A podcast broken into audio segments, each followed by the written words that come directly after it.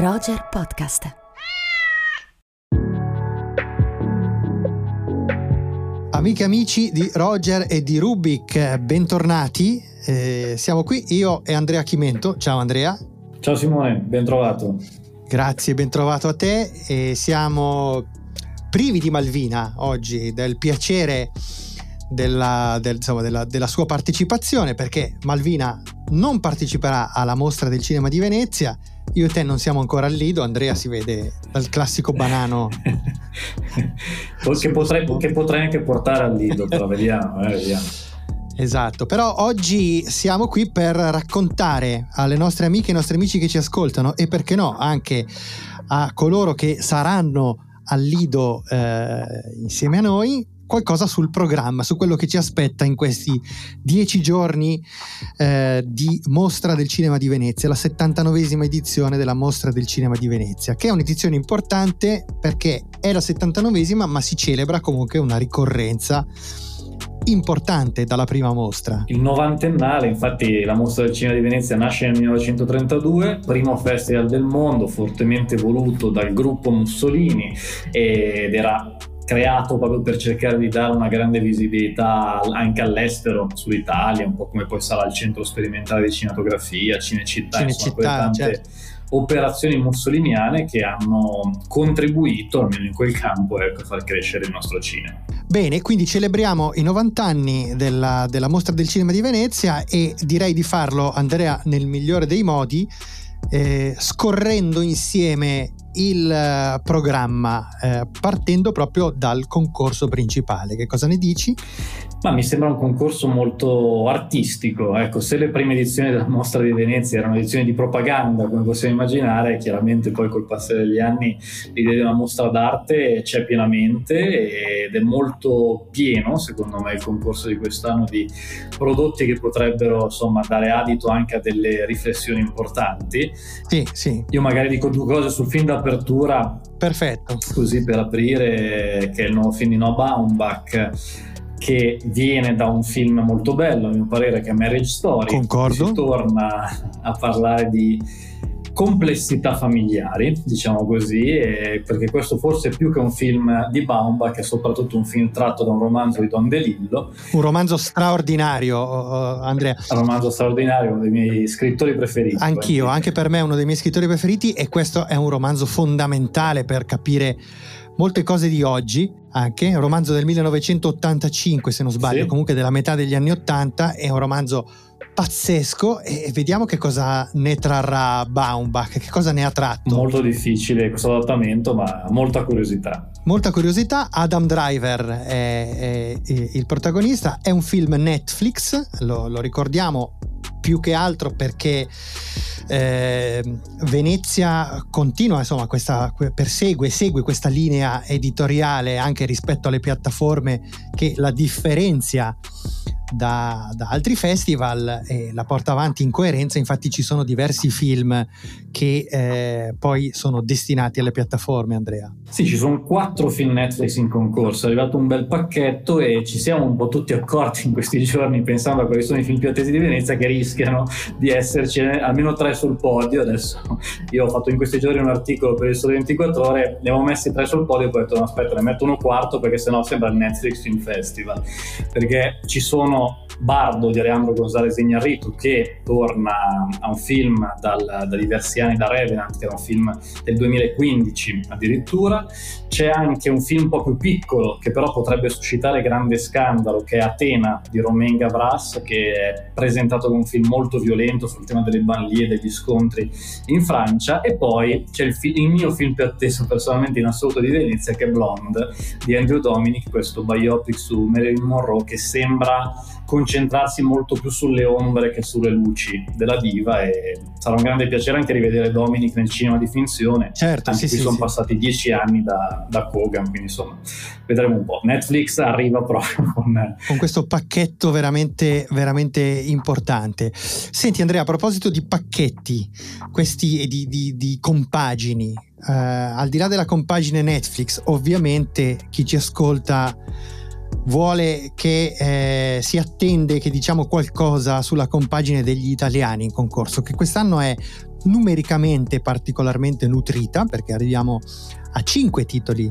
in concorso e eh, con anche delle scelte insomma, che, che, si preannunciano molto interessanti. Sì, allora andiamo un po' in ordine magari dell'attesa. Io credo che il film più atteso sia Bones and All di Luca Guadagnino. Sicuramente, sicuramente. Che è il suo primo film girato in America. Sembra una cosa strana, ma è il suo primo film americano a tutti gli effetti. Film con Timothée Chalamet, film che parla di questi due adolescenti che sembrano un po' dei perdigiorno, un po' dei vagabondi. È un film che tratta un tema molto hardcore come quello del cannibalismo giornalismo e quindi insomma mh, potrebbe essere un po' di tutto, prepariamoci per un film che sicuramente non lascerà indifferente. Tu come ti sei posto, non ricordo se ne abbiamo mai parlato, su Suspiria? Eh, io sono molto fan di Suspiria, di Guadagnino. Ah, bene, bene. su questo siamo, siamo d'accordo. Siamo in linea, ottimo. Siamo in linea anche perché diciamo questa cosa ai nostri ascoltatori, poi ne parleremo magari dopo Venezia, dedicheremo una puntata, ma... Eh, non sempre siamo in perfetta sintonia, ma in questo caso, eh, insomma, nelle ultime settimane, diciamo, un horror o simil horror ci ha molto divisi, che è Nope. Ah, è vero, è vero, non c'entra più con Venezia, ma e quindi lo riprenderemo e ne riparleremo. Assolutamente, con piacere. Poi proseguo con uh, il secondo film italiano più atteso, che è Il Signore delle Formiche di Gianni Emilio. Sto sempre facendo una classifica molto personale. Molto personale, molto sì. Però credo che sia un film molto solido, molto interessante sul caso Braibanti, che è un caso importante, accusato di reato di plagio negli anni 60 per aver plasmato, diciamo così, dei giovanissimi anche a praticare delle attività sessuali, insomma, immagino avendo un po' letto qualcosa eh, che hanno suscitato grande scandalo. C'è un bel cast, c'è un attore molto giovane, esordiente, che sembra poter essere una delle grandi novità di questa Venezia. Poi ci sono Luigi Locascio e Elio Germano, quindi insomma dovremmo andare sul sicuro. Sul sicuro. Ma sì, sì, sì, sì, sì. Poi proseguo, adesso per non dimenticarmi nessuno, però c'è un film molto particolare che arriva l'ultimo giorno a Venezia, il film su Santa Chiara di Susanna Nicchiarelli che si chiama semplicemente Chiara che sembra un po' il suo terzo anti-biopic potremmo dire dopo quello su eh, Nico che era Nico 1988 e quello successivo su Miss Marx un altro personaggio femminile sicuramente molto delicata come proiezione vedremo un po' Poi cito anche Andrea Pallaoro, eh sì. che è il suo terzo lungometraggio, Monica, un film eh, di cui ho mm, letto la trama, ben, so, so, molto bene di cosa parla perché mi interessa tanto e in realtà non voglio svelarla troppo, però si parla di una, mm, di una ragazza che torna a casa dopo diversi anni dalla sua par- di partenza per andare a trovare la madre che sta morendo e credo possa essere una bella sorpresa di Venezia. Ultimo, Emanuele Crealese. Un ritorno. Un ritorno, Emanuele Crealese l'ho messo al quinto posto, ma non a caso perché invece da lui mi aspetto poco, perché è un regista che mi piace pochissimo, speriamo non ci stia ascoltando, l'immensità, però giustamente bisogna fare un po' anche di classifica e magari invece ci sorprenderà con un film. Importante. Da quanti anni manca Crialese? Diverse, credo. Eh, forse una, una decina, decina d'anni. Circa. Che... Eh, insomma, sono tanti anni, sì, sono tanti anni. Senti, allora abbiamo eh, dato uno sguardo alle piattaforme, abbiamo dato uno sguardo agli italiani in concorso, però ci sono altri nomi molto attesi, altri film molto interessanti e molto attesi nel concorso principale. Eh, ti faccio un nome, anzi ti faccio il primo nome, vorrei un tuo commento su eh, il nuovo film di Darren Aronofsky. Che cosa ti aspetti da The Whale? Abbiamo visto alcune immagini che ci mostrano un Brendan Fraser quasi irriconoscibile.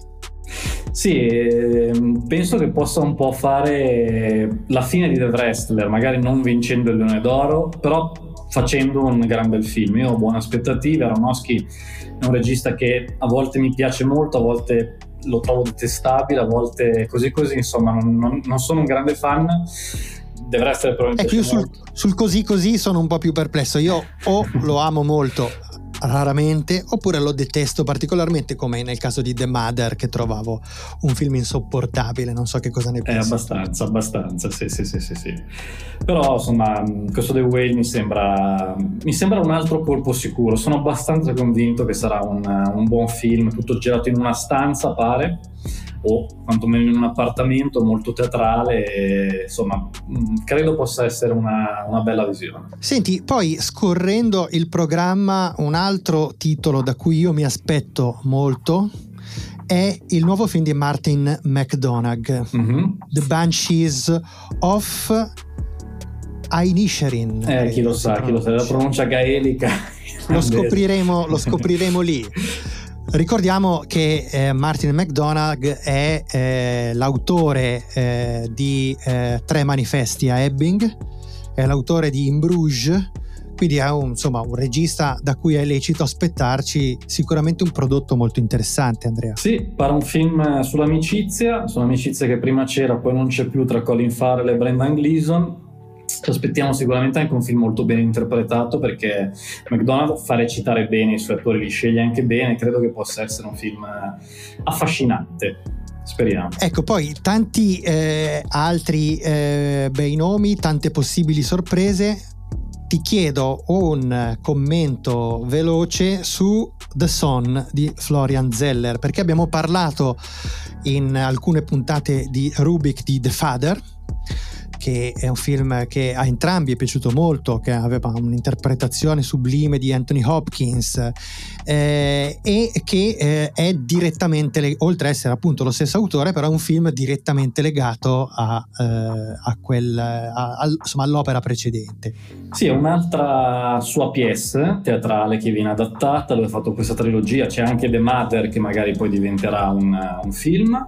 Questo, questo nuovo lungometraggio parla di un di tre figli, se vogliamo, perché parla di un, di un, uomo di grande successo che è Hugh Jackman, che però a sua volta è figlio di un, di un, altro uomo di grande successo che è Anthony Hopkins, quindi c'è un po' questo appare, questo rapporto conflittuale con la figura paterna lui però ha un figlio adolescente di, una, di un matrimonio precedente con una donna con cui è divorziato, un figlio adolescente che ha vissuto male la, insomma, la disfatta di questa unità familiare, quindi c'è questo tema, e poi gli è appena nato un nuovo figlio con una nuova compagna.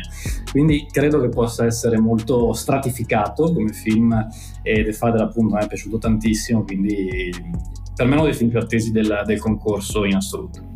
Anche secondo me, anche secondo me. Senti, invece dando un'occhiata ai titoli fuori concorso, eh, troviamo che qui delle, delle, cose estremamente interessanti. Innanzitutto abbiamo due eh, cineasti americani, diciamo di vecchia generazione, uno verrà anche premiato con eh, il Leone d'Oro alla carriera, parlo ovviamente dello straordinario Paul Schrader che, eh, porta, eh, che porta fuori concorso questo Master Gardener che verrà appunto proiettato in occasione del riconoscimento alla carriera che gli verrà assegnato, però c'è anche Walter Hill da cui eh, ci aspettiamo insomma qualcosa di, di, di interessante da, eh, da questo Dead for Dollar che riporta il western in laguna. Infatti, finalmente, tra l'altro pare anche che non sia un film che vuole rinnovare il western, fare cose particolari, vuole essere un western classico, molto convenzionale, un po' virile, magari anche un po' razzista, insomma, come era una volta, pare che Hill se ne freghi completamente, ma meno male, insomma, che ogni tanto si torni un po' a questo tipo di, di cinema, adesso a parte le battute, ma sembra proprio un western come si facevano negli anni 40, 50, 60, insomma, senza tutta quella rivoluzione che arriva poi con la New Hollywood e vedremo un po' po'.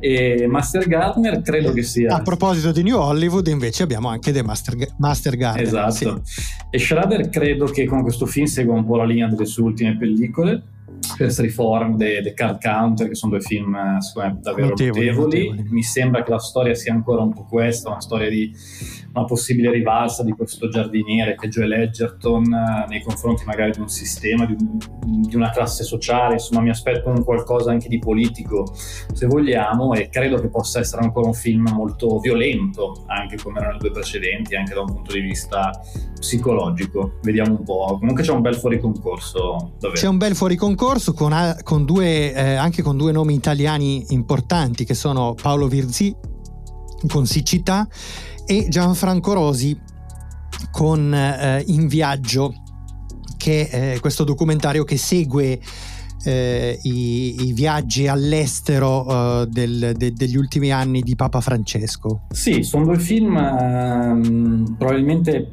probabilmente un po' più convenzionali magari di altri italiani che abbiamo citato, nel senso che Virzi dovrebbe essere insomma, un film corale che utilizza la siccità perché a Roma nel film non piove da diversi anni, adesso non so da quanto, ma per fare un po' una metafora anche de- delle relazioni umane contemporanee che sono aride. Mi sembra un po' una cosa di questo tipo, quindi possiamo un po' aspettarci il film che arriverà, così come questo documentario di Rosi sul viaggio del Papa, sono due film che vedremo, mi sembra che possano sorprendere un po' meno rispetto magari a Monica di Pallaoro, ecco per ricitarne un altro. Certo, rispetto ad altri titoli, mentre uh, scorrendo ancora fu- questo fuori concorso ricchissimo, Andrea, mi pare un titolo molto atteso sia Don't Worry Darling di Olivia Wilde. Sì, che dovrebbe essere uno dei grandi protagonisti anche della, sì. degli Oscar, insomma dei prossimi premi, chiaramente se piacerà.